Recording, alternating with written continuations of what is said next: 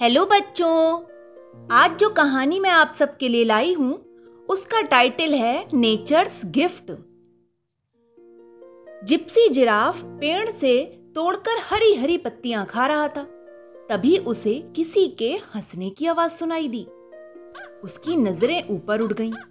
पेड़ की सबसे ऊँची वाली डाली पर जंपी बंदर बैठा हंस रहा था।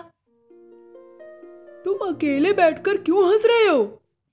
जिप्सी ने आश्चर्य से पूछा तुम्हारी गर्दन देखकर मुझे दिल्ली की कुतुब मीनार याद आ गई। हा हा हा हा हा जंपी फिर खीखी कर हंस पड़ा। जिप्सी बुरा सा मुँह बनाकर एक ओर चल दिया। कुछ दूरी पर गन्ने का खेत था जहाँ चिंटू हाथी आराम से गन्ने खा रहा था।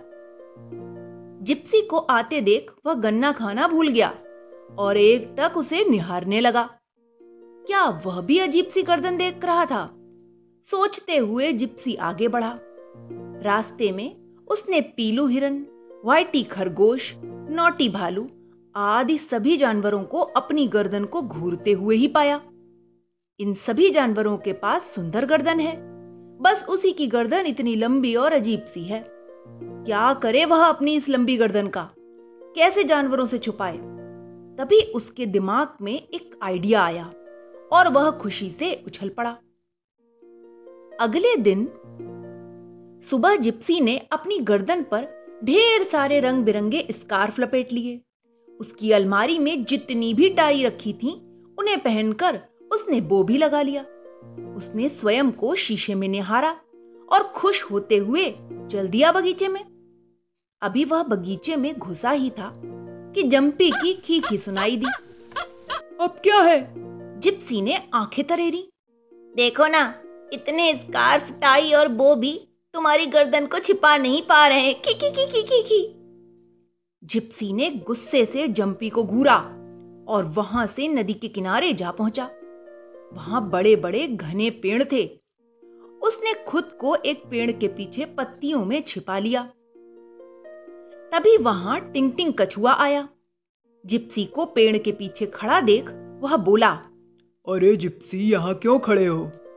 जिप्सी ने अपनी गर्दन से पत्तियाँ हटाई और उदास होकर बोला मुझे अपनी गर्दन बिल्कुल पसंद नहीं। चाहता हूँ इसे कोई न देखे। क्यों? टिंग ने बड़ी आँखें करते हुए बोला अपनी इतनी सुंदर गर्दन को तुम बदसूरत क्यों बता रहे हो? मुझे तो मेरी गर्दन बिल्कुल पसंद नहीं है। पर मुझे तो तुम्हारी गर्दन बहुत पसंद है। जिप्सी ने टिंग टिंग को गौर से देखा। मैं सच कह रहा हूँ दोस्त मेरी गर्दन बहुत खराब है। नहीं नहीं तुम्हारी गर्दन बहुत सुंदर और काम की है। तुम इससे पेड़ की ऊँची डालियों पर लगी पत्तियाँ आराम से खा सकते हो। अपने दुश्मन को भी दूर से देख लेते हो। काश मेरी गर्दन भी तुम्हारे जैसी होती। टिंग टिंग की आँखों में आँसू आ गए। जिप्सी हैरान हो उठा। तुम्हारी यह छोटी सी गर्दन मुझे कितनी प्यारी लगती है। जैसे ही तुम्हारा दुश्मन आता है, यह अपने खोल के भीतर घुस जाती है। टिंग टिंग अफसोस करते हुए बोला, किंतु मैं तुम्हारी तरह ऊँचे पेड़ों पर लगी पत्तियाँ और फल नहीं खा सकता।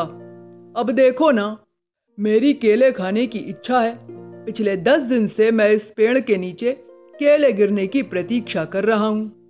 टिंग टिंग ने हसरत भरी निगाह से केले के पेड़ पर आग डालते हुए कहा, बस इतनी सी बात। कहते हुए जिप्सी ने केले तोड़कर टिंग टिंग के सामने रख दिए। टिंग टिंग ने स्वाद लेकर खूब केले खाए। अब जिप्सी बोला टिंग टिंग आज तुम्हारी बातों से मुझे एक सीख मिली है। प्रकृति ने हर प्राणी को अलग बनाया है। उसके हर अंग की उपयोगिता उसकी ज़रूरत के हिसाब से है। इसलिए हमें जो कुछ प्रकृति ने दिया है उसमें हमें खुश रहना चाहिए। तुम ठीक कह रहे हो जिप्सी। तुम्हारी वजह से ही आज मुझे अपनी गर्दन की उपयोगिता समझ में आई है। तो फिर आज से हम दोनों पक्के दोस्त हुए ना? जिप्सी ने मुस्कुराते हुए टिंग टिंग के गले में लाल रंग की टाई पहनाते हुए पूछा हाँ हाँ बिल्कुल पक्के दोस्त टिंग टिंग ने भी जवाब दिया। तभी वहाँ उछलता कूदता जंपी आ गया और बोला, भाई, तुम दोनों की जोड़ी भी अजीब है। एक की गर्दन शुरू होते ही खत्म हो जाती है और दूसरे की शुरू होते ही खत्म होने का नाम नहीं लेती। किंतु आज जिप्सी ने उसके मज़ाक का बुरा नहीं माना। हो हो कर हंसता हुआ वह टिंग टिंग का हाथ पकड़कर एक और चल दिया। लंबी गर्दन और छोटी गर्दन वाले इन दोनों दोस्तों से सभी जानवर अब बहुत प्यार करने लगे थे। तो बच्चों, इस कहानी से हमें यही शिक्षा मिलती है कि हमें प्रकृति ने जो कुछ भी दिया है, उसमें हमें संतुष्ट रहना चाहिए। हर व्यक्ति, हर वस्तु इस प्रकृति में भिन्न प्रकार की है। कोई भी एक जैसा नहीं है। और जो दूसरे के पास वस्तु है, आवश्यक तो नहीं कि वो हमारे पास भी हो। और यदि वो वस्तु हमारे पास नहीं है तो हमें इसका अफसोस नहीं करना चाहिए। बल्कि जो हमारे गुण हैं, जो हमारी शरीर है और जो हमारी वस्तुएँ हैं, उस पर हमें गर्व करना चाहिए और उसकी उपयोगिता को समझना चाहिए। तभी हम सुखी रह सकते हैं और हम दूसरों का भी उपकार कर सकते हैं। Okay, bye.